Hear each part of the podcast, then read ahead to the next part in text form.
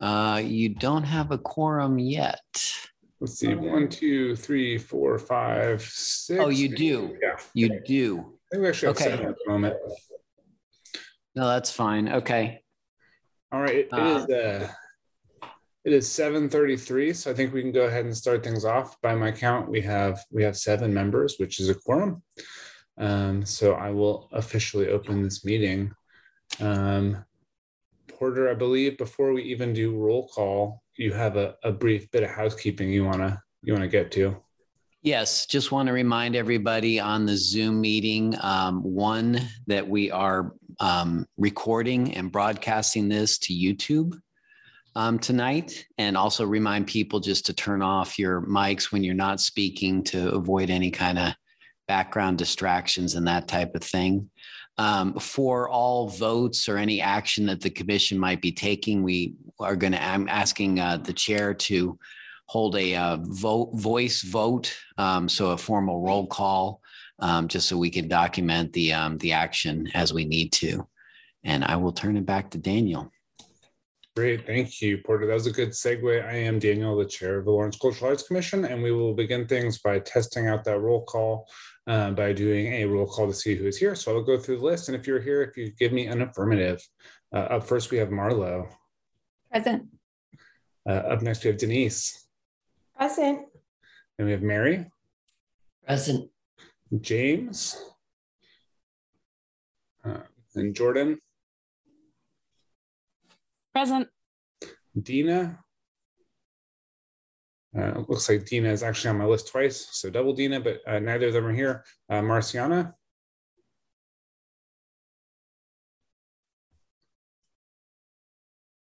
I think I think I, s- I see you, Marciana. Are, are, are you, are you wrestling with the, uh, the unmute button? Oh, no, I didn't hear you call my name. I'm present. All right, great, thank you. Uh, and then uh, Rebecca. Present.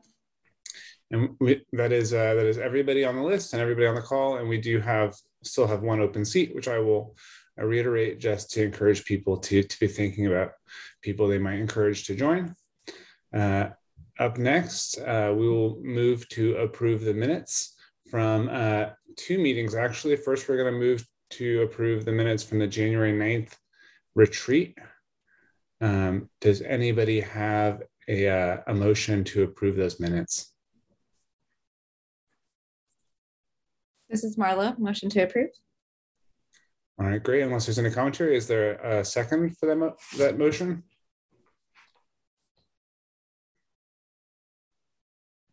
This is Rebecca. I second. Great, thank you.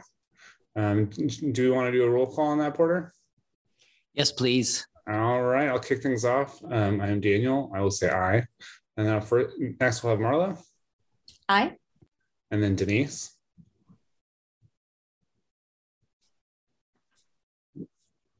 Denise, do you? Okay, Denise is, is confirming. Let the Uh, record show that Denise waved aye. Then we'll have Mary, Aye. Jordan, Aye. Marciana, I, and Rebecca. This is Rebecca. I. All right, great, perfect. Uh, it moves, uh, the motion passes unanimously. Up next, we will repeat this very exciting process and, and go on to uh, approve uh, the February 9th minutes. If there's no um, comments to be made, um, I'm looking to see if we can get a motion to approve those minutes. This is Marlo. Motion to approve. All right, great. Can we get a second? I second. This is Denise. All right, great. We will do a roll call once more. I am Daniel and I say aye. Marlo, Aye. Denise, Aye. uh, Mary, Aye. Jordan. I'm abstaining since I wasn't there. All right, perfect. Marciana I, and Rebecca. This is Rebecca. I. All right, great. Let the record show that uh, we have one uh, abstaining and then and then unan- unanimous. Um, is that all good, Porter? Got it. Yes, that's great. Thank you. Yeah, okay, great. Thank you. Uh, up next, we'll be moving on to the public comment section of this meeting. Um, I'm not sure if we have any public comment. I'm not seeing anybody, but Porter, can you, can you let us know if there's anybody hanging out There- there? Is no one here at the city commission room. And if anybody wants to um, provide public comment who is in the Zoom meeting, please raise your hand or turn on your video um, and wave. And I don't believe we have anybody. All So- right, great. Thanks, Porter. This might be the elusive quick meeting. Um, with no public comment, next we shall turn to new business. Uh, and Porter, you might have some um, some of the specifics uh, involved in the- first item there, which is electing a secretary for this commission. I put this on the agenda because we um, elected um, leadership at the retreat. Um, but at that point, we didn't elect, or you didn't elect a, uh, a secretary. And so um, I thought I'd at least put it on the agenda. Um, it is feasible to wait until next month when we may have an additional member join, or um, you could conduct that that um, election tonight.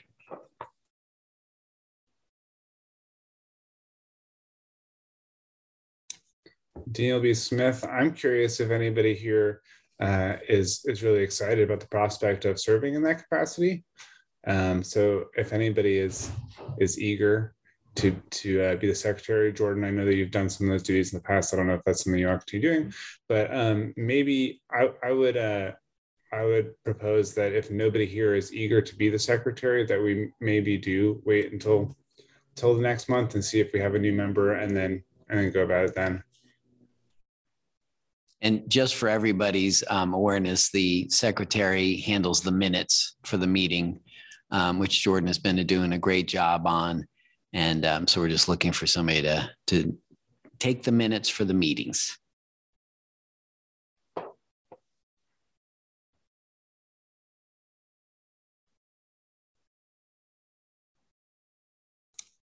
Daniel B. Smith. It does not appear that we have any uh, anybody uh, self-nominating at this point. So maybe we, I, I, I would propose that we um, we table it until the next meeting. Although I do want to throw it out there that I, I am a secretary for a separate board, and I thought that it was going to be really overwhelming and, and tedious, and I, actually find it much more enjoyable than than I expected. So just a personal personal comment. And Jordan, in the meantime, um, we can handle the minutes. If you just want to take some notes and send me an email just to double check. But um, I'm also taking notes here, so we'll we'll cover this. Thank you. And I I would probably continue in the role. Um, it's just my life is a little bit too unpredictable right now. Um, I started a new job. I have cats now. You know, there's there's been a lot of changes um, in my Can the life. that just cats make? Kind of. I wish. Um, but yeah, no, there's just been a lot more commitments uh, in my life these past few months. And Case in point. then when I then when I first um you know nominated myself last year, it's it's not that bad and it actually um I found it helped me understand um a lot more about the uh the grants and and um the murals and and just how we function. Um I thought it was an incredibly valuable thing. I just don't have time. That's fine. Understood. Thanks. Daniel B. Smith. So to be clear, we don't have to make any motion on, on this at the moment. We can just agree to to table it until the next meeting.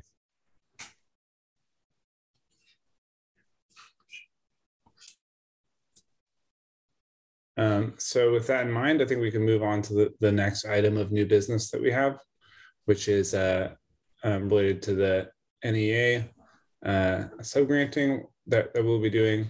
Uh, and Porter, should we discuss that in, in broader terms, or or, or should we um, hear from our our illustrious guest first? Um, I think so. This is a little backwards, but um, we will speak about the NEAR ARP grant later in the agenda, so we can um, pause and just you know we we've been working on that. Um, I've got one aspect in process, and and I believe Daniel and Denise are working on another aspect. So we're putting this stuff together, and I appreciate Marlo sharing the um, information from the Kansas Creative Arts Industries. Coincidentally, I crossed paths with Mr. Richard Renner not too long ago, um, and we got talking about the grant as, as well. And he has actually received this grant from the Kansas Creative Arts Industries Commission.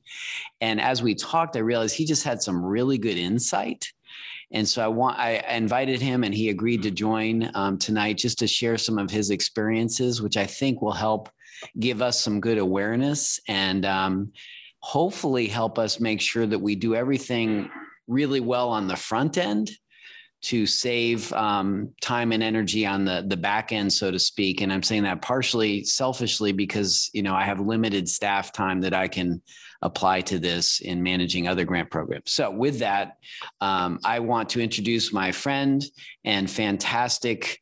Um, illustrious uh, entertainer, busker festivaler, and many other things, uh, Richard Renner. Uh, thank you, Porter. You could have just stopped at fantastic. That would have been fine. And I also want to say that when I was on the Cultural Arts Commission, I was the secretary. And That's true. Yeah, I know. Look, look where it got me. Uh, the, one thing I will say about the position, it forced me to pay attention. Uh, that which was great, but the only thing about that too is that I didn't often I wasn't able to participate in the discussions completely because I was too busy taking notes. So just just a little food for thought there. I'm see I'm already advising. Um, yes, like, like Porter said, I, have gotten uh, this uh, NEA grant through the uh, Kansas Arts and Industries Commission.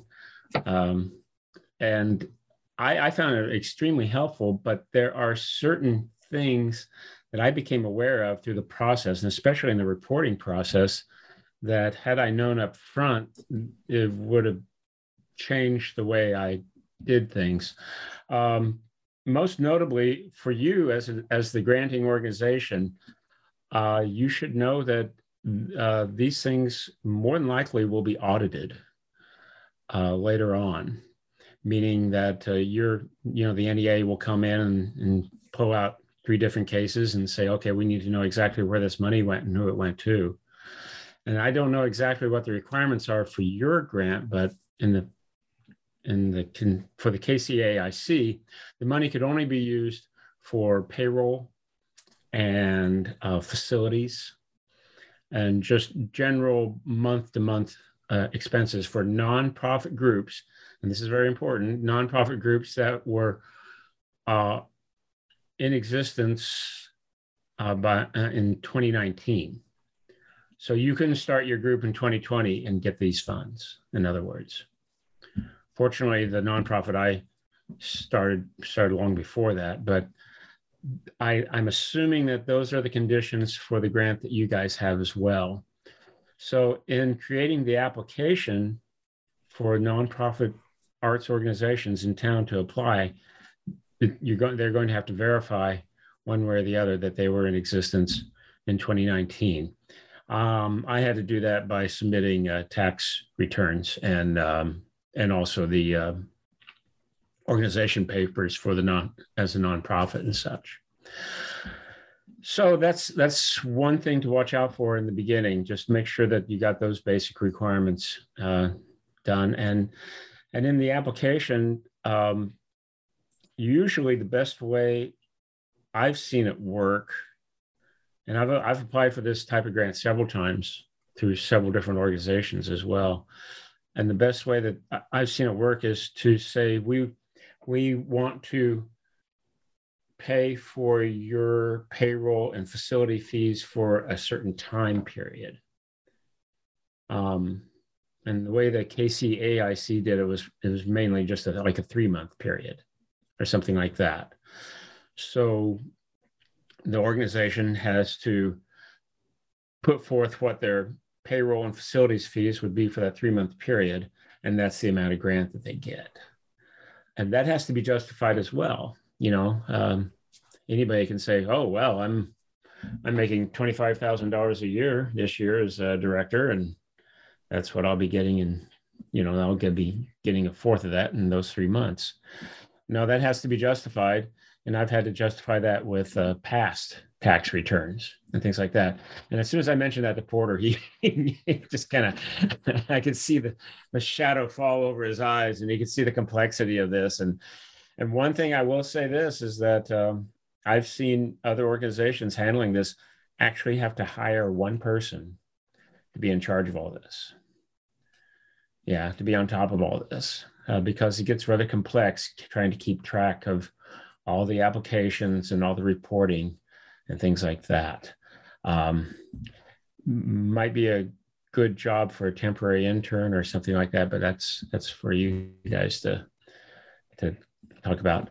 And I know Mary has uh, probably gone through this whole process. I don't know how involved she was as a director, anything like that. She's got you've got other people working for you. I'm sure that handled all this, but it can be really complicated. So pay attention to what you're going to have to verify at the end, and even three years from now, when you create the application. That's basically my main point. Um, um, and, yeah, and, and and sometimes some of these grants haven't paid attention to it, and I've had to resubmit my final report several times with different different verifications and different evidence and things like that just because they realized oh this wasn't quite good enough. And fortunately with the state they've got a whole department of lawyers that uh, they go through all these things and can catch all this stuff. But here in the here in the city I, I don't know you probably have a lawyer or two around here somewhere. They could take a look at it. But so that's actually all i have to offer for you guys. Um, I, I, you know, I, I congratulations to Porter for getting this this is this is really uh, this is really wonderful, and there are enough nonprofit arts organizations in this town that this will this will help, and it will, uh, um, well, it'll, it'll bring up the level of activity for the arts arts in this town, just in general. I think that's all I have to say. If anybody wants to ask any questions, I can certainly try and answer them, but I'm, I'm just going to join. One, thank you, Richard. I really appreciate you joining us tonight and taking some time. Um, I really appreciated talking to you, and I, you know, I appreciate the cautionary information.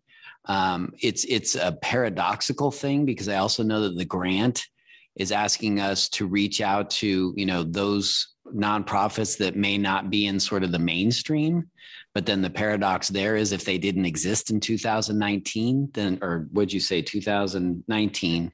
So what my goal is, is just to, you know, we have information from the NEA about what is eligible, but I also want to add, here are the reporting requirements, because that's not um, as visible in their information. And so this has been part of the challenge is, is uh, trying to dissect their information and make sure we put it out there. And obviously, it's an NEA grant, but it's also an American Recovery Plan Act grant. So it's two federal agencies. And um, I, you know, after I talked to you, I have to admit I was not surprised that there's pretty intense reporting. And I was reading it tonight as I was putting together some more information. And um, there's even a, a section about, you know, if you received other federal funds for the same costs or same, you know, um, spending, Right. You can't, you cannot duplicate, and I'm guessing you have to prove that in an audit as well. So, um, I just want to be clear with everybody. I appreciate Richard's direct experience. We just need to be upfront, and I don't want to create false hope. You know, I don't want somebody to come and think, "Oh, I can get this money." Um, it is very, very specified for very specific reasons. I, this is Mary. I, I do appreciate everything that Richard has to say. Um, and I, I, think Marlo can probably speak to this as well. Um, we have gotten a number of, of the grants related to the American Relief Act and the SVOG and the small business and the KCAIC. And what you mostly have to do is just keep a paper trail. It's not, it's not that huge, it's just cumbersome. It's not, you just have to keep your receipts and your payroll stubs and make sure that you're applying this to this grant and this to that grant. And it, I think that with the um, the odds of an audit would be slim to none. Um, with the SVOG, they're not auditing anybody who received less than $750,000. And I don't think we're getting that for this group. So it, it's, it, it, you know, it's, it's a lot of red tape and a lot of paperwork, but it's not totally frightening. Wouldn't, wouldn't you say, Marla, that's, is that the experience you've had? I agree with that. I think, yeah, as long as you have your ducks in a row, it's not as scary as it sounds. And I'm sure I can ask Pete if, you know, he wanted to sit down with you, Porter, and maybe talk it through a little bit what the state has done. The one thing I liked about, I appreciate what Richard said, is that you almost might have to hire somebody to get this project going. And I'm thinking, I see Alicia here today and how great it was to have her as part of that Arts and Crossing project. And I feel like she was able to put that in motion really quickly. And my concern is it's been a few months and we haven't really gotten the ball rolling yet. So I didn't know if that's something we might revisit is contracting out somebody for a certain amount of money and seeing if we can put it in motion and yeah, making sure everyone's got their receipts and their payroll and all that information. Just because I do know working at a nonprofit, you know, getting the money sooner than later is really helpful. And I just want to make sure that we start our process Daniel Smith. Yeah, I just want to chime in and, agree. I think that's something that comes up a lot. That I, I, I find myself thinking about over and over whenever we're talking about programs like this that involve significant amounts of money that can really you know make an impact. Is is the the barrier that a lot of individuals might face, especially those who have never done something. You know, I think there's a lot of people in our community who who have you know done stuff like this multiple times and are really accustomed to the what the process is.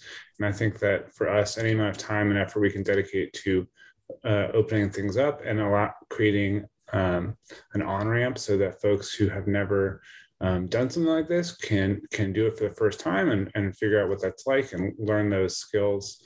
Um, I think that's something that's really huge. I also just want to just say that it's nice to see you, Richard, and that I, I remember your your clowning very fondly from the uh, the children's vaccination clinics where where I, I had the, the pleasure of watching you absolutely delight tons of small children for, for hours at a time. So that was, that was very cool.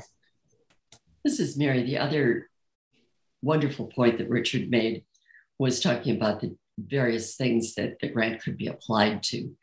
And the best advice I would have for anybody dealing with this kind of a grant is to take a file folder from day one and put any receipt that might be applicable to the grant, make a copy of it and put it in that file folder. So that because it's perfectly logical the day you do it, it's not perfectly logical when you go back six months, nine months, 12 months later to do your reporting and, and you're trying to reconstruct. So it, it's just a matter of, of doing, uh, keeping a contemporaneous record. Yeah, what you're talking about, Mary, is basically the job of an accountant, uh, not an eh, accountants, they're a dime a dozen. but, but, we, don't have, we don't have an accountant doing it. You don't? Oh, no. well, well, uh, at least that was my impression was that, you know, I, I was one of those people that was overwhelmed by some of this. And it was basically the emails I would get that would be like three pages long that got overwhelming to me. So the first thing I did was find someone that I could call. And I got, and I got usually the person that sent the email and I talked to them directly. And that's the best way that I found that I could understand what they wanted mm-hmm. was to actually talk to somebody instead of reading guidelines and and sheets statistics and things like that so much like what you're doing right now much like we're doing right now talking about this it, when this gets going, I can I can see having like most grants do, having little workshops where people can come and be guided through this and sit down face to face. Now that we can do that, I guess, sit down face to face with people and and you know have a better understanding about what there is to do. And I'd like to, this is Porter Arneal, Director of Communications and Creative Resources. I just want to point out you all are talking from the recipient side of things. Um, I'm working with a very spread thin staff of people and very limited resources as to, you know, I was just thinking, yes, having a little um, um, open house kind of option where people can come and talk this through. But again, that's that's staff time on my side. So I'm I'm appreciating Marlo. I think we decided early on let's use all the money for the benefit of the community. But now I'm thinking maybe we need to rethink that and have a dedicated person that can focus on this. And I believe we can use a certain percentage of the grant funding to pay for somebody to oversee this. So this is, I really appreciate the wisdom. And again, I just don't, you know, I don't want to create false promises and I want to make sure we get this accomplished in a good way. And quite frankly, I also have to work with the finance office here, and this will not be a priority um, as we're in budget season and everything else. So please understand that I'm looking at this from both sides, both the recipient side and the implementing side. And um, you know, it's it's a job, it's a task. I agree, uh, Porter, and that is why we did write it in that budget. in our original budget for that NEA grant, the proposal listed an admin cost because I think we were kind of aware of that being the case. And just like Richard said, you're going to want to have to someone to call. So if you have a question about the grant, it's wonderful to have a point person. And yeah, you have so many communication and community engagement things under your umbrella that having a contract person that that's their job. Like I know Art and Crossings, they're going to go to Alicia and they're going to get that resolved immediately. So like having somebody who's for this NEA grant, I think would be really beneficial. This is Mary. Have they set out in the grant what the reporting guidelines are going to be? Because that's been the biggest challenge with the SVOG grants. Um, they still have not put out what the exact reporting requirements are. So if those I, yeah, I, I, you know, I, I have to confess, I have I've dug through this several times, but I keep only getting so far because, as to Richard's point, there's a lot of information, um, and it's hard to navigate, quite honestly. And and what I need to do is really find a good chunk of time. Um, so we've been working on this incrementally, and like I said, I know Danielle and Daniel and Denise have been working on it too. Um, but it's um, so I, and now with Richard's good wisdom, I, that's my next step is let me go find that reporting information so we can put that right out front. Here's what you're going to have to report. Richard's right. It is for a very specific amount of time. I think like October 1 through December 31, 2021, if I remember correctly. It's it's only three or four months um, that you can actually fund um, their eligible um, uh, funding. I think. Don't quote me on that, but I, I, believe I was looking at that tonight, and so it's it's a pretty tight box as to um, what can be funded and, and during what period of time. Anyway, I don't want to belabor this. Thank you so much, Richard. I really appreciate you visiting with us and giving this insight. And um, um, I, since it's a public meeting, I'm going to put you on the spot and say, can we contact you again if we need to?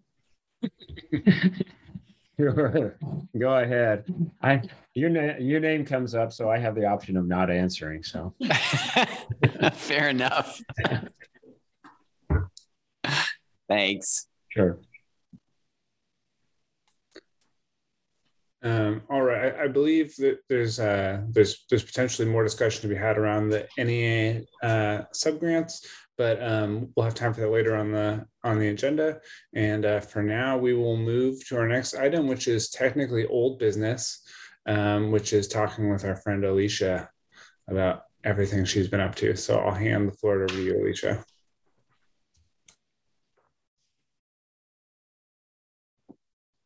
Okay. Hi, everyone. Alicia Kelly here. Um, So I want to update you on all things art culture crossing, kind of what's been going on behind the scenes. Um, so we have, I believe, Porter filled in maybe some general things last month, but I'm going to kind of go over those in a little bit more detail and then answer any questions. So four artists were selected for this um, initiative. Um, it made the most sense just to make sure that there was enough funding to do the things that they needed to do. And so I wanted to go through these um, little by little and tell you a little bit more about them. Definitely our schedule right now, that was kind of what I have been doing all of my attention on in the past month is figuring out how these projects live together and separately, but mainly together and kind of work together. And there is three performances and one main visual arts project, public art project. So working with those and making sure that you know they make sense together has been my biggest you know creative brainstorm. So it seems like in the terms of schedule we are focusing on june final fridays for a big cumulative event of these. There'll be other um, events happening throughout june but uh, june 24th final fridays is kind of our big event where all of these um, projects will happen that, that being said, these projects will start happening at the end of May and kind of run each weekend, different projects, things happening um, in collaboration with different um, partners around town. Um, so I just want to go through those real quick, just so you all know. Um, a couple of things are still being solidified, so I'll kind of note those, but I wanted to give you a rundown so you know what to pay attention to. Um, our first project I'm going to talk about is Fali uh, Afani, and she is doing, um, well, the name of her project, I'll tell you the name, is called We'll Have a Gay Old Time, Marrying Drag and Music in Lawrence, Kansas. And so um, Fali is a photographer, a blogger, amazing, overall amazing human. And um, she is going to do uh, a photography exhibition at Explore Lawrence. This will go up in early June um, and I believe stay up throughout July as well. That is still getting solidified. Um, June final Fridays, sometime five, six, seven, still figuring out times. Um, will be a couple of drag performances, which is awesome. Still figuring out how that will live as I uh, suggested, maybe outside, kind of to the side of Explore Lawrence, but she's a little worried with drag queens, their makeup running. That is something to consider. I'm learning a lot. You know, it gets hot out there. I know what it's like. So Fali's will run. Um, the performance will be that one evening, um, and then uh, it'll run up until the exhibit will run through July. The next project I'm going to touch on is Callie Dino, who is doing a mobile art cart that holds recycled supplies. Um, she is building, she's taking a recycled bike and building, um, it's going to have solar, uh, solar, like little solar panels to do lights on it. And it's something that it has, a, it's going to hold recycled material and have a table that pulls out. So there can be like quick kids crafts, all recycled. Um, things that she's getting from KU and Van Go, the Art Center, they've all said that they would donate recycled materials. Um, and so her you know, hers is mobile. Um, and so it's been kind of fun figuring out where this project will live. And she is actually going to do three different locations, starting with um, May Final Fridays. She is going to be at the Art to Go block party at the Arts Center um, a part of that, kind of testing the waters, that being her first location. She wanted to be in the actual art to go, but this is a pretty heavy bike. and she said it is actually best seen when it's open and it would have to be closed. So she will just actually be participating in the block party. Um, she will also uh, set up during a Lawrence Farmers Market. They're trying to get a lot more, I think, kid-friendly crafts, nothing that is, you know, it's quick and easy while they're there. And so she will, she's planning to do that Saturday, June 18th.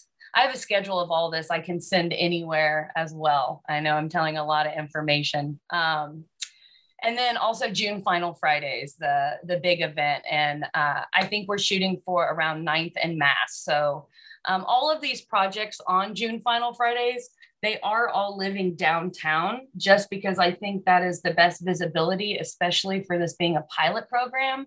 I imagine in like, I hope it keeps going in whatever iteration I can help with or whatnot, that this could be a bigger program and it is a month long. In my mind it's month long and hitting all these different neighborhoods and different things and then one event.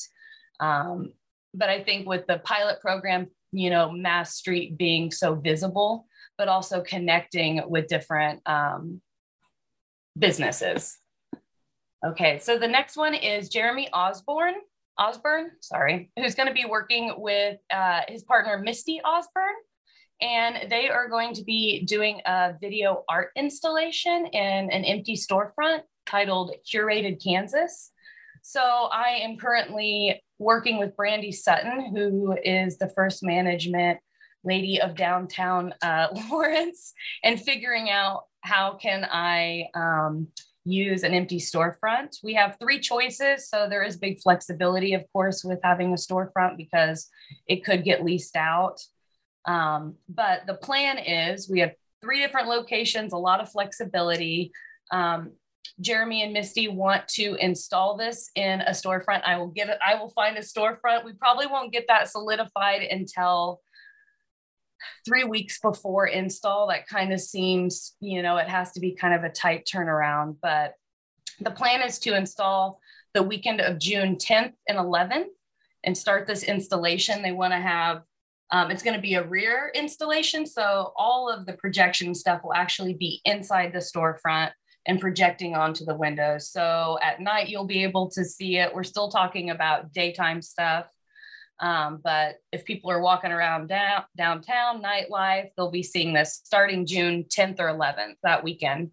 They will actually have the opening um, with artwork present. They had originally planned to have artwork present during the whole thing, like an they're so the whole let me step back real quick. I'm jumping ahead. Their whole project is um is I guess they're going to celebrate artists from the last hundred years that have been in Kansas. And so their plan was to not only have this video installation, but have an actual piece of art. I think with insurance and making sure everything goes smoothly, they plan that they want to have the actual pieces of art the night of June 24th, final Fridays. It makes the most sense for them. And so um, this will be going on for a few weeks with the big opening June 24th with the art. And we're still figuring out the time to deinstall that. I think that also depends on how long we're able to keep the storefront. Hopefully, six months. That'd be my dream. um, okay, the last one um, Dan Bourne who's a playwright who um, submitted a play for um, the title is called Bang, which is about um, it's a monologue delivered by Joan Vollmer, who was William Burroughs' common law wife that he shot in Mexico in 1951. So the monologue is about after she's been shot and kind of her thoughts. And so this is it's about 35, 40 minutes. Um, and figuring out kind of where this lives ha- has been really fun, especially because I'm in the visual arts. So I'm learning a lot about performance art, which is really lovely. Um, and his plan is three different uh, days of performances. Right now, we are still sol- solidifying a couple of these. Um, the first one would be hopefully uh, June 10th. So there's a couple of different performances happening the weekend of June 10th and 11th. And I like a cut if in my all dreams there would be several weekends of all these things happening, but with time and funding, it makes sense the way that it's been set up.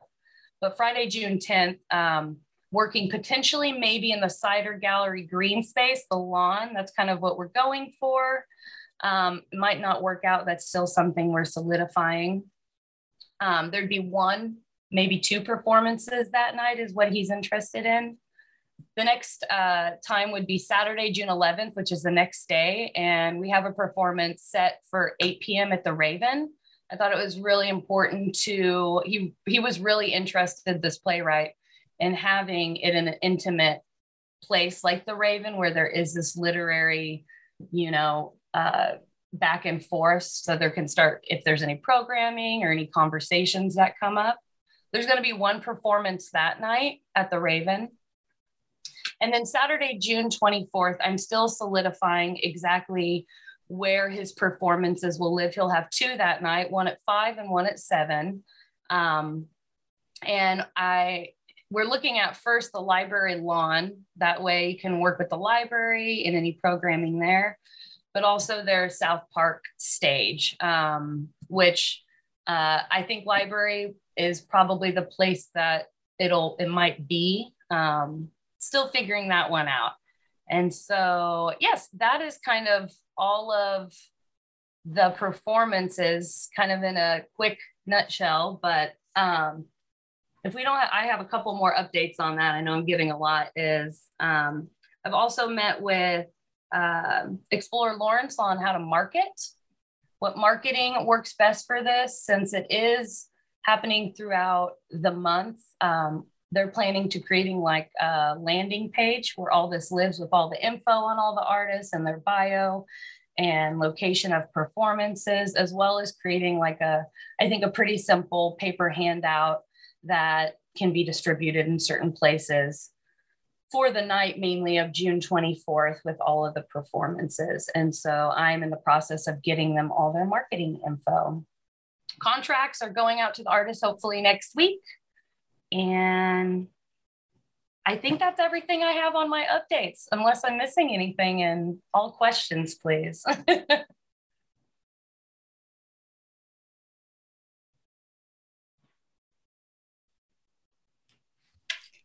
I just want to say thank you, Alicia. She's doing a terrific job, and um, it's been a pleasure, you know, working with her. And um, I was I participated in the Explore Lawrence meeting, and that was revealing to me too. And I, I, appreciate them as one of our partners really stepping up at the key moment to help us market this.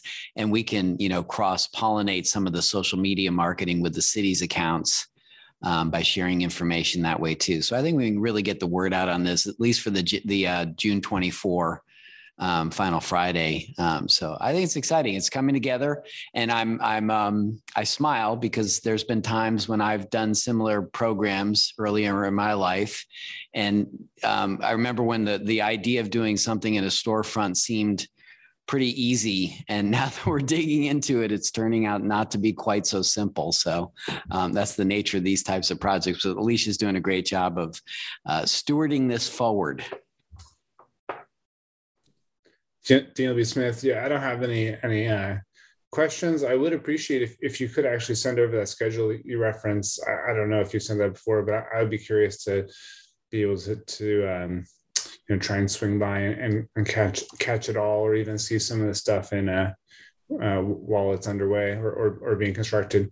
Um, but yeah, I don't have any questions. I just want to say I really appreciate the the variety of artists. I know that we've talked a lot about trying to get some more performance art um, skew things that way a little bit, and so I appreciate that. Um, I also appreciate that um, I don't I don't know all of these artists, so I, I think whenever I'm seeing names that I, have never seen before, you know, I feel like we're doing a decent job of trying to you know uh, elevate the work of people who maybe haven't necessarily been in the limelight much before. So just wanted to say it's always nice. It's always nice seeing you. Thank you. And I will definitely once um, I'm waiting to hear back from a couple of places. I should probably know by next week. I'll uh, send a solid schedule. Is that just to the Lawrence Cultural Arts Commission email? I guess I'm not sure where. Send it to me, Alicia, and then I can distribute it to the uh, the art commissioners as the liaison. Yeah, Perfect. it'd be great to have that update, and and then they have that heads up and can start talking it up with folks too. Definitely. Thank you. Thanks for taking the time tonight. I really appreciate it. Yeah, thanks for uh, having me. I appreciate it, you all. See ya. All right, with that, um, that conclude will conclude our old business. Um, so up next on our agenda, we have some committee updates as needed, but I think we can just go through the committees um, and maybe report out and discuss a little bit about the direction of things and maybe areas where um, where there needs to be more motion. So um, uh, up first, we have public art, and I, and I guess Porter on here we do have the transit facility as a as a bullet point. Should I just go ahead and jump in and jump into that? Yes, but let me give a little background first, if that's okay. One, I want to introduce Adam Weigel, who is with us tonight. He is the transit manager who's overseeing the transit facility project. He has been um, terrific in helping to move the um, the artist selection process forward, which Daniel, of course, is serving as the liaison for the Art Commission. Um, so he's here tonight, and I have to uh, do a mea culpa. I goofed and did not include the artist proposals. So the artist selection panel, let me give a quick background. Um, 10 artists applied or submitted their qualifications for this competition. The panel narrowed those 10 to five. Those five were interviewed, and then we um, asked for proposals that we paid an honorarium for for three artists. And so I'm happy to, to tell you that we did select an artist from that process. Um, it's a regional artist, and I'll share that information. I was hoping that we could vote on this tonight, but I realized that it, due to my failure and lack of transparency, I don't want to hold a vote tonight. Um, so we'll hold the vote till April 13th, which happily won't affect adversely affect the project. And I apologize, um, but I'm eager to share this and happy to share it with you all. And we do have to work out details. And part of this would be is your job is to if you approve what the selection panel is recommending, and I'll let Daniel speak to that um, then the next step is to um, bring it to the city commission as a recommendation. And that would include also the contract, which in a way, this all works out nicely because then Adam and I will have to work out the details of that. Um, so this gives us time to kind of coalesce those two efforts. And then on your meeting on April 13th, we'll bring this back um, for a formal vote if that's agreeable with everybody.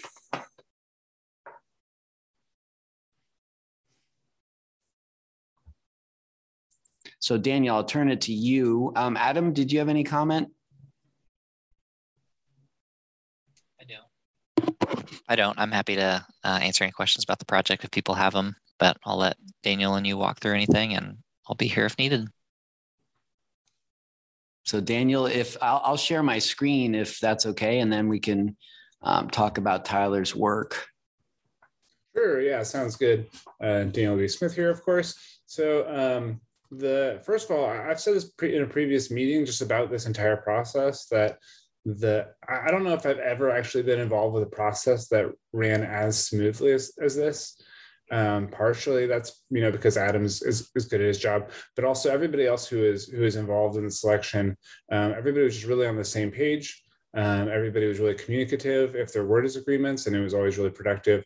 Um, so out of the three uh, proposals, they were all great. I mean, honestly, it's it's tough making a decision, but um, going with Tyler, whose presentation you're seeing in front of you here, at the end, pretty much everybody was just fully on board. There wasn't, you know, we would meet to discuss, and there there was there was a lot of discussion, but there wasn't much disagreement.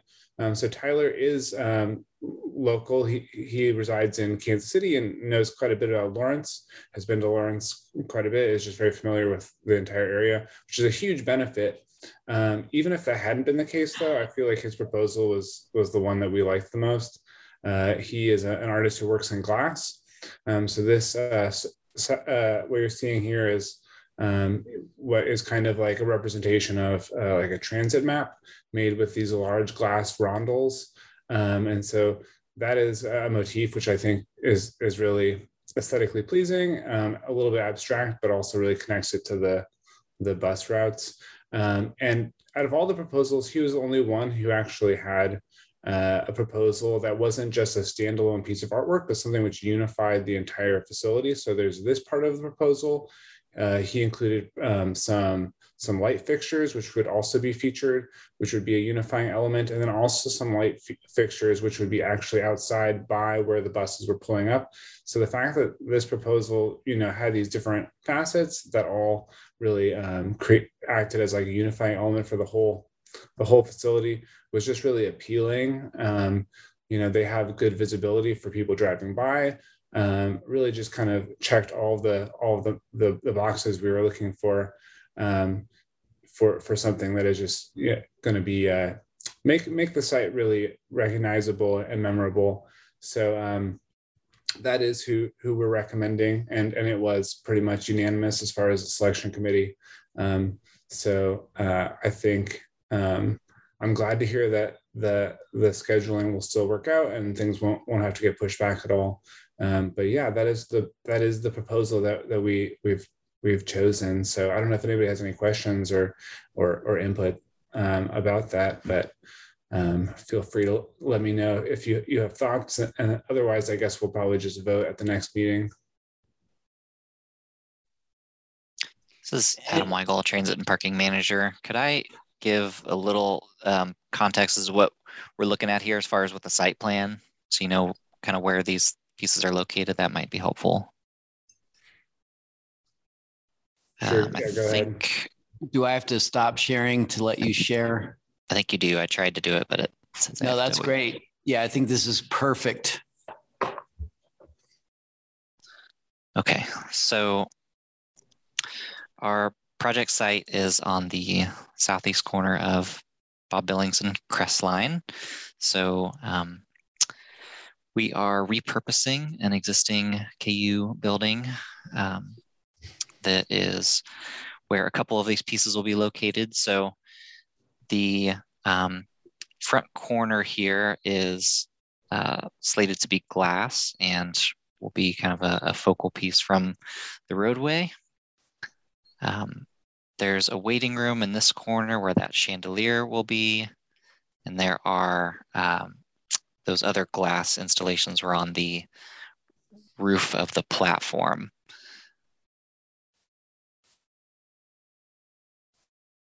Bring up the floor plan as it stands. So in the building itself, again, you can see that that bike parking area. Bob Billings would be on the north side of this platform out to the left. Um, that waiting area. And then I'm not sure if you all saw 3D renderings that that came out online, but to give a little more context for the building itself. Uh, so left side here would be Bob Billings. This would be that set of windows you saw before with the the rondelles that um, Daniel had shown. Adam, can you actually? Oh corner. no, that's even that's even better. If you pause there, I just want to. I'll go back and show the um, the artwork of Tyler, but just so everybody understands, if you can put your cursor over those windows again, Mhm. one of the attractive things about the glass is that obviously from inside, it's a pretty, you know, it's a beautiful um, view because the the sunlight will come through during the day, but at nighttime, and we've already talked to the architect about this, it can also be lit from within. Um, something I talk a lot about with public art is it's it's wonderful when public art can really have a 24/7 presence. So even when this building isn't active at nighttime with LEDs, we believe that it can be lit from within, and then it becomes a real sort of visual um, element and and almost iconic on the uh, northwest corner of the building. So I'm really excited about that opportunity as well and that was a way um, that you know the the public art could really be very much more public. So Adam Weigel, Transit and Parking Manager. I think that's all I wanted to share just to provide a little context for what we looked at. Um, so I'll stop sharing, but happy to bring these back up or if we needed to bring back up the, the proposal itself. And uh, just uh, um, I want to make sure that we're clear. This is the artist's sketch proposal. Um, so this is still in process as to exactly what we can do. This is his proposal based on what he understands of the budget. We've already talked about making some changes for safety purposes and to protect the art that maybe there wouldn't be full um, glass down here because people can bump it with bikes and things. So there's a lot to be worked out. I just want to be very clear about that, that this is, you know, really a concept proposal that um, the first phase of his contract will be design development to figure out exactly um, what, how much of this he can produce for the budget and um, how he's going to do that with the architect as well. But um, generally speaking, we believe he can do all of this. And these are also glass towers that will be lit from within as well. Um, so they become sort of iconic markers on the outside of the bus bays as well. So it's actually, this works out nicely. It gives you a preview. Um, we'll provide more information in April, um, but um, this gives you a chance to kind of digest this. And um, then we can vote in April, or you can vote in April. This is Marlo. I just want to say I really appreciate the colors in the artwork. And when you showed the exterior of the building, it was so monochromatic. And so I think mm-hmm. having that contrast of the colors is going to be really great. And I love the way Porter described the night view that could be present because I drive through that area quite a bit. And I think that's going to be a nice asset. And I liked the integration of they look like bike lights or traffic lights of some kind. And so that connection I thought was really strong.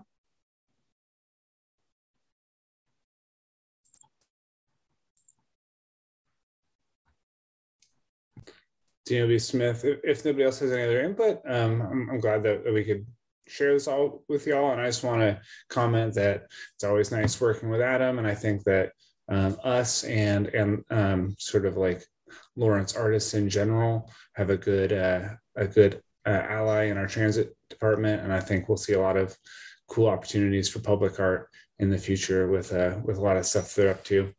Um, so, and with that, I think we can go ahead and move on. Should we uh, skip to the next uh, next item on here? I have um, Porter. I have police department HQ project. Is that is that what we're going on to next? Yep, that sounds great, Adam. Thank you. Really appreciate your time. Yeah, thank you, Adam.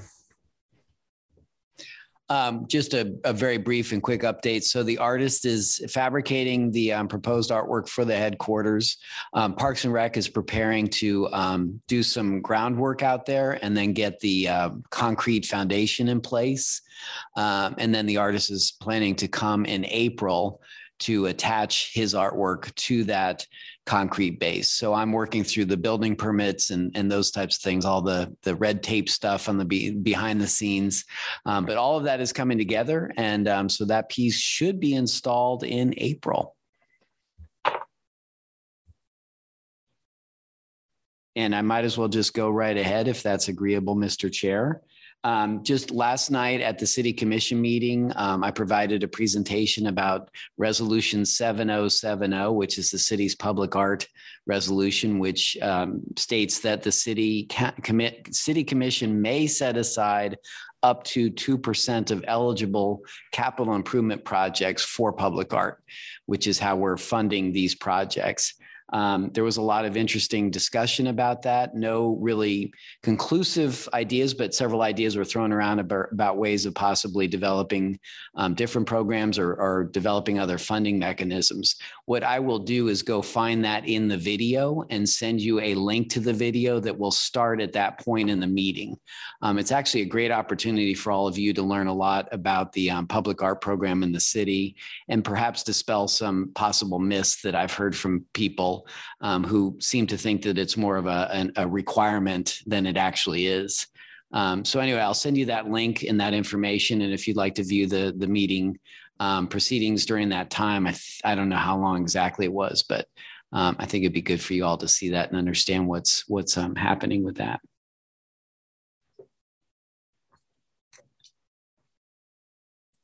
And um, let me I might as well go into again Porter Arneal, Director of Communications, Creative Resources, Phoenix Awards, Community Arts Grants. I am still working with our finance department.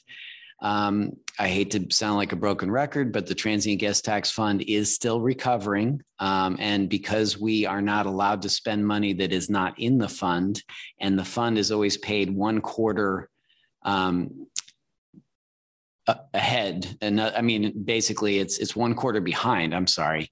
Um, so we're still waiting for funds from this the state. The good news is that explore lawrence is tracking the trends of hotel stays and it, hotel stays are actually higher than they were in 2019 at about the same time before the pandemic. So things are looking good but we're still in recovery. So i'm working with our uh, finance department to um, look at things on a chronological basis um, so that's where that stands. So we're not able to rush into the community arts grants. Um, we can certainly start moving forward on the Phoenix Awards, and I will get started on that.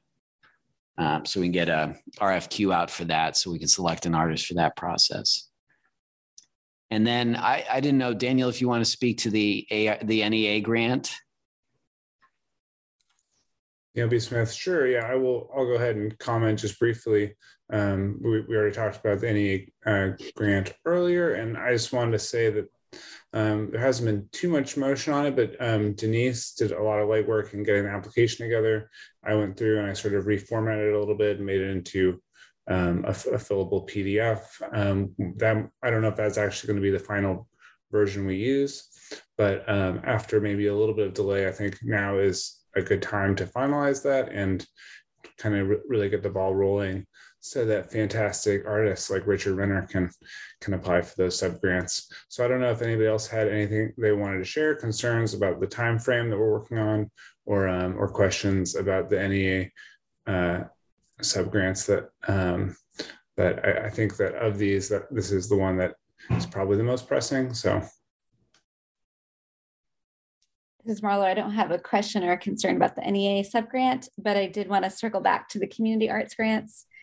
Um, do we have an estimated timeline? Is fall realistic that we think that program may be able to be reopened? Um, I just know that one is so important to the community, and that's the one that I get questions from from the community about when that one is reopening. And I, I would love to be able to, you know, have something to say. And I also think we talked a little bit at our last meeting about could we have some kind of communication out there? I don't know if our webpage has been updated with some kind of general timeline, but I just feel like there's maybe some confusion about it out there and I'd love some some some kind of statement we could share and you know, I'm always upset about our TGT funding and that being the source of our LCA, LCAC funding. And so it's just really discouraging because I think there's so many great programs that haven't been able to take off because of that uh, program not existing for the last three years. Understood. Yeah, and and I I'm cautious to say a time because I don't want to jinx, and so I apologize for the confusion. I'm confused, um, truthfully. Um, so anyway, you know, I, my my goal is to get it um, out there as quickly as possible. And um, so again, I'm working with our finance office to try to uh, forecast as best we can. Um, and as you all know, the TGT fund is not just dedicated to the, the Cultural Arts Commission programs, but the TGT grant program. And I, of course, have all those events now contacting me saying, where's our money? Um, so we're just trying to handle this the best we can. And we're, you know, somewhat frantic.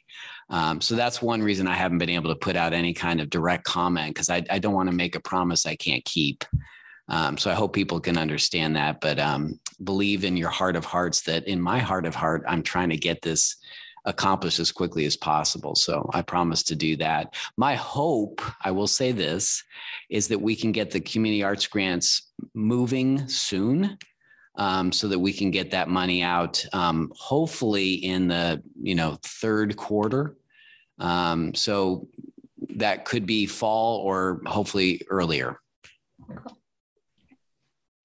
Thank you porter. I appreciate that. Thank you. This this is mary. I appreciate that porter.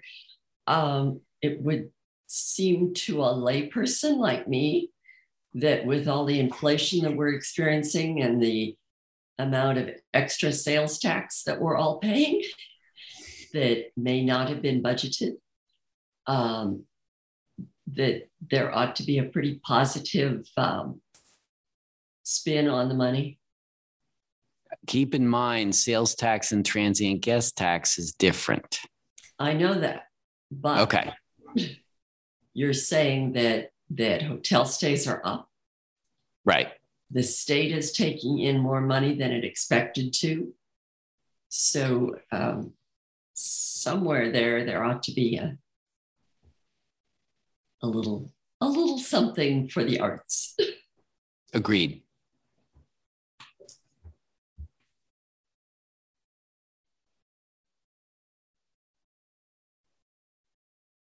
And also on the NEA grant, I really appreciate Richard's um, insights. I think that will actually help us do a better job.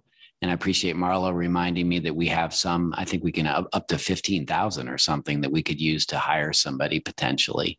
And just a reminder, that becomes a job for me too. Um, because we have to hire through the city system um, and I have to have an agreement with that person. And Alicia could tell you that's not a quick process necessarily, especially with something that hasn't been done before. Um, so bear with me.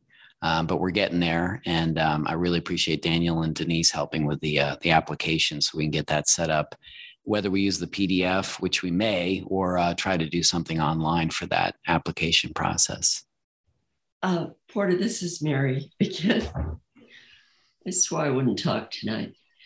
Um, when when you do start looking for someone, um, I would hope that as you put together a job description for that person, some background in the arts would be um, a part of the uh, requirements.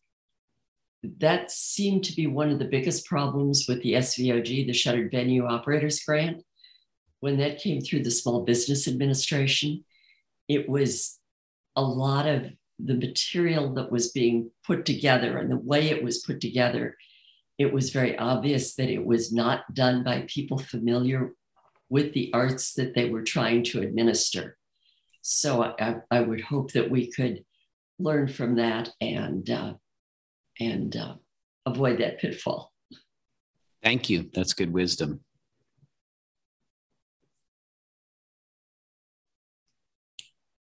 And that's all I have on our agenda tonight.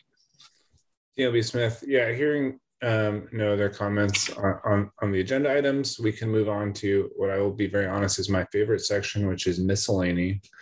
Um, and I will go ahead and kick that off with a very brief um, piece of miscellany, which is that both myself and Dina attended the uh, the unveiling for Van Go's most recent uh, mural project on the back of the U.S. Bank building, or, or what was at least once called. I don't know what the building's called anymore, but um, the mural is beautiful. Um, so I just wanted to say that it was a great event and uh, recommend that you check it out if you haven't already. Um, if anybody else has any miscellaneous um, stuff they'd like to bring up, um, now is the time. It's Marlo. I did tune into the city commission meeting yesterday, and I was really surprised to hear the news about the Parks and Rec department would slowly be taking over the arts role for the city.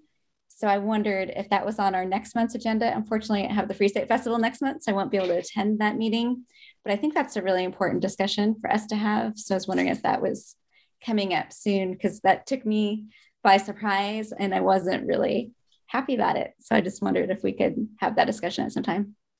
Yeah, that's a great idea. Let me um, I actually have Derek Rogers join us if he can, um, and we can talk about that.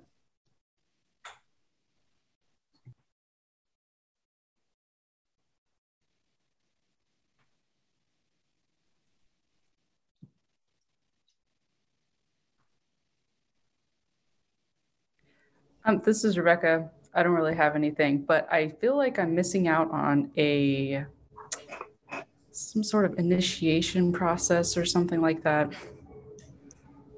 Yes. Um, what I want to do is I, I didn't know how quickly a, the next person might be appointed, um, but I do need, I owe you both an orientation process. Um, and so I haven't forgotten that. Um, one question to both of you is, is what is your availability during the day? Do you have availability during the day, Rebecca and Marciana? Yeah, my Monday afternoons look pretty good, and Fridays are usually free, but they fill up pretty quick because they are free.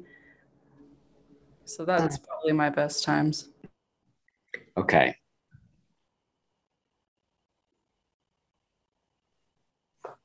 Marciana?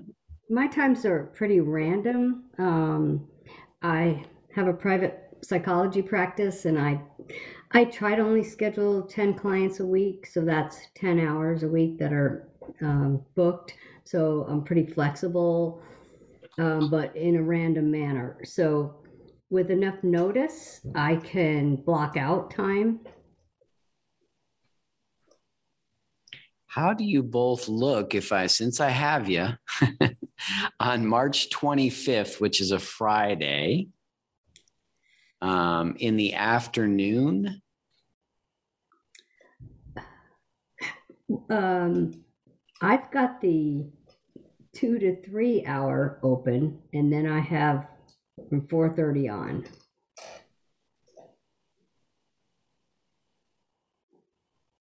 It looks good for me at 2:30. That would be fine with me too. All right, pencil that in. I have to double check a couple of things, but I'm going to go ahead and pencil it in my calendar. Um, and we, if it's okay with you all, uh, we can do that by Zoom. We could do it in person, but I think it's it's quicker and easier, and it's really just kind of going through a lot of information. So Zoom would be um, appropriate for this. Mhm. So if that works for you guys, that's a more more efficient, I think, for all of us. Yeah. And Um, you, that would be great. are you saying um, a half an hour or, or how much would you like? How much? I would say let's plan for 45 minutes. Okay. um, just to make sure we can cover everything. And then if you have any questions, but that way I can, you know, at least make you feel more comfortable as you're entering into this um, great board. And Right. and I think others may be able to share with you. It, it takes time.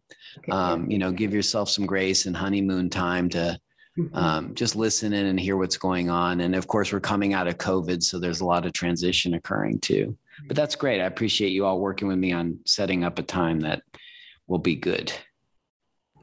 Yeah, that that sounds great. And I'm looking forward to meeting you all in person and it being a lot less um I don't know what the word is. It's 9:30, 8, whatever, past my bedtime. So at some point, less formal meeting. That would be awesome.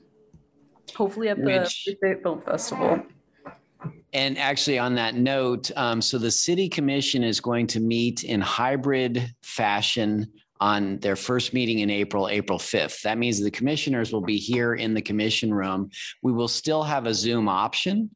Um, but certainly now, with, since we're in green with the health department and all of Daniel's great work in that area, um, we are allowing people to come to City Hall. There's no masks, as you can see. Um, so we are maintaining the hybrid option. You can still meet virtually, but then people can also come here. You all could meet that first April 13 meeting. We would probably set up in a unique way here so that we do have the Zoom option. Um, but I think we would set up in the way that we've done in the past for those that you've been here before, um, that we would basically have a table where I'm sitting here and then we can all gather around that table and hold our meeting that way. Um, so uh, be prepared. We may meet in person. And again, you don't have to, um, but it will be an option that we can provide as well. This is Marlo. I just wanted to throw out something because April 13th is during the festival. And I know we have a couple people here who are highly involved in the festival. So I didn't know if we'd have a quorum or if that might, are we able to Oh. look at a different date? I don't know. Because I know we're a small group at this time, that if three of us are at the festival, does that leave? I know there's important work to be had in April. So I didn't want to leave that in the lurch.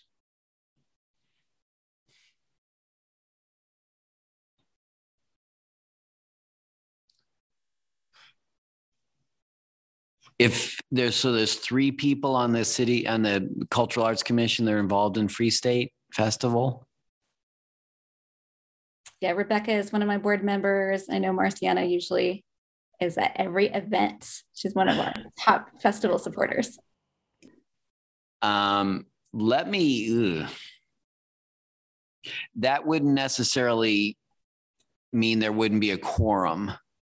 Okay. Um, I'm just thinking because of the the um, um, public art proposal and stuff, and and frankly, part of my hesitation is this room is booked for 23 meetings a month, and so finding another time easily is not easy. Gotcha. Um, and we would have to vote on that at this meeting to determine that. So I, I hate to, I don't mean, you know, it's just one of those awkward situations where it's hard to um, make that work for everybody.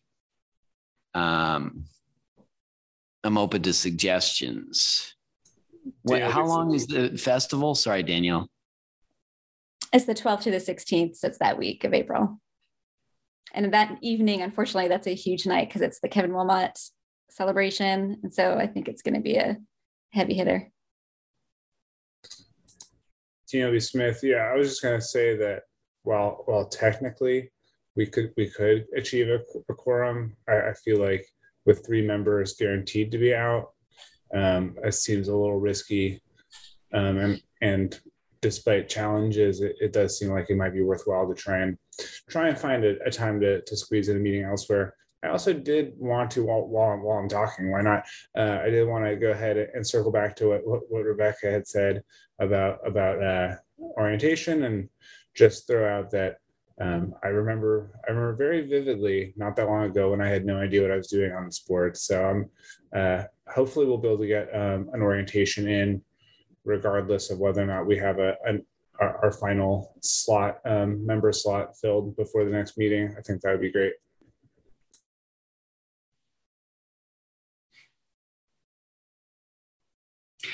Um, why don't we do this? Let me just do a straw poll. Could everybody here, and of course, this is not everybody too, but is it possible that you could meet on the 20th? So it'd be one week later. Looks like that is a thumbs up from everybody, pretty much everybody. Denise. Okay. All right. Well, let me um let's keep that as a possibility. And I can coordinate that via email with you all. We don't have to vote on it. Um, and I just have to get notice out in in enough time. So maybe um, I think this room is available that night happily. If it is, I I will probably just adjust the meeting to the twentieth, and that way we'll achieve everything we're trying to accomplish here. So thank you, Marlo, for bringing that up.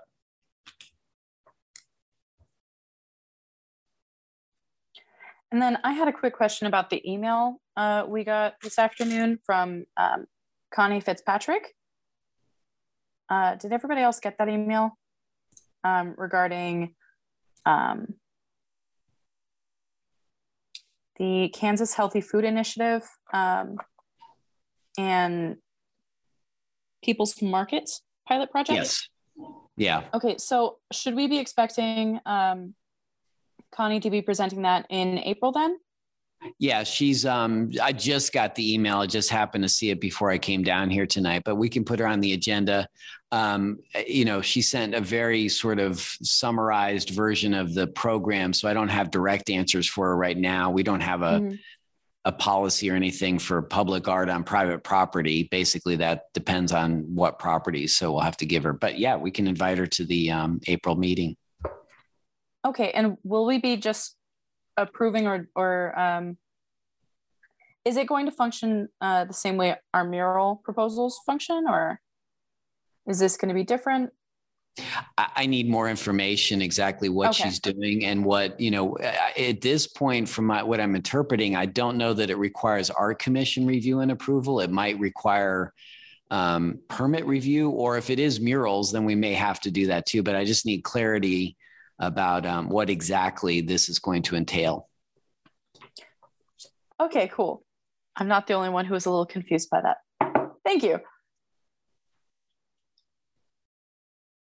This is Marlo. One more question for that April agenda. Are we putting the percent for art on there as well? Because I did watch that meeting and I know there was a lot of discussions about re-envisioning that program. And I know you're going to send out the meeting so everyone can watch it, but where are we going to talk about that? April, or is that too much? Do we want to do that in May? Sounds like this is getting to be a big agenda, and I, I don't think that's that's not pressing at this point. Um, so I think we could leave that till May. So I'll, I'll make note that that would be a May item.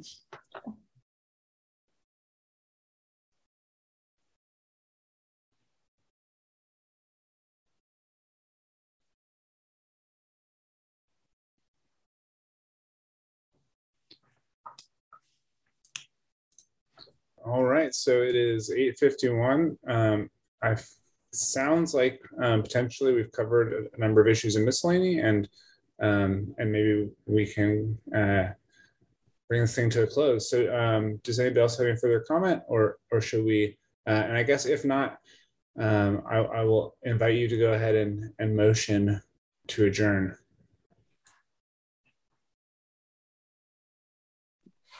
This is Hi, Jordan. Please. Oh, Go ahead, Denise. Move to adjourn.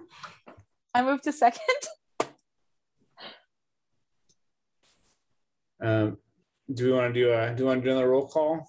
Full time. I think for I think for adjournment, and if everybody, if anybody's opposed, indicate by doing this. If everybody's in favor, indicate by doing this. Let the record show that I see all thumbs up. We are adjourned. Thank you all very much. Thank you, everybody, for your time.